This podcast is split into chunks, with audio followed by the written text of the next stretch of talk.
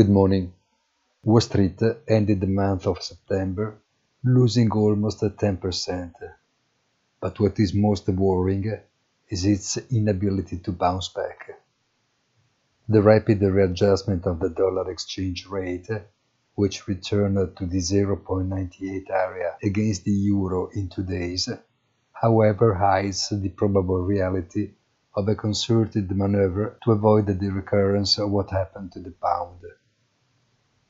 There are also anomalous movements on interest rates, a possible indication of a pirated market.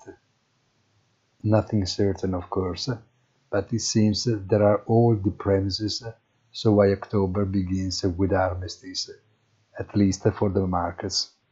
Have a nice day and please visit our site easy dash finance dot I T.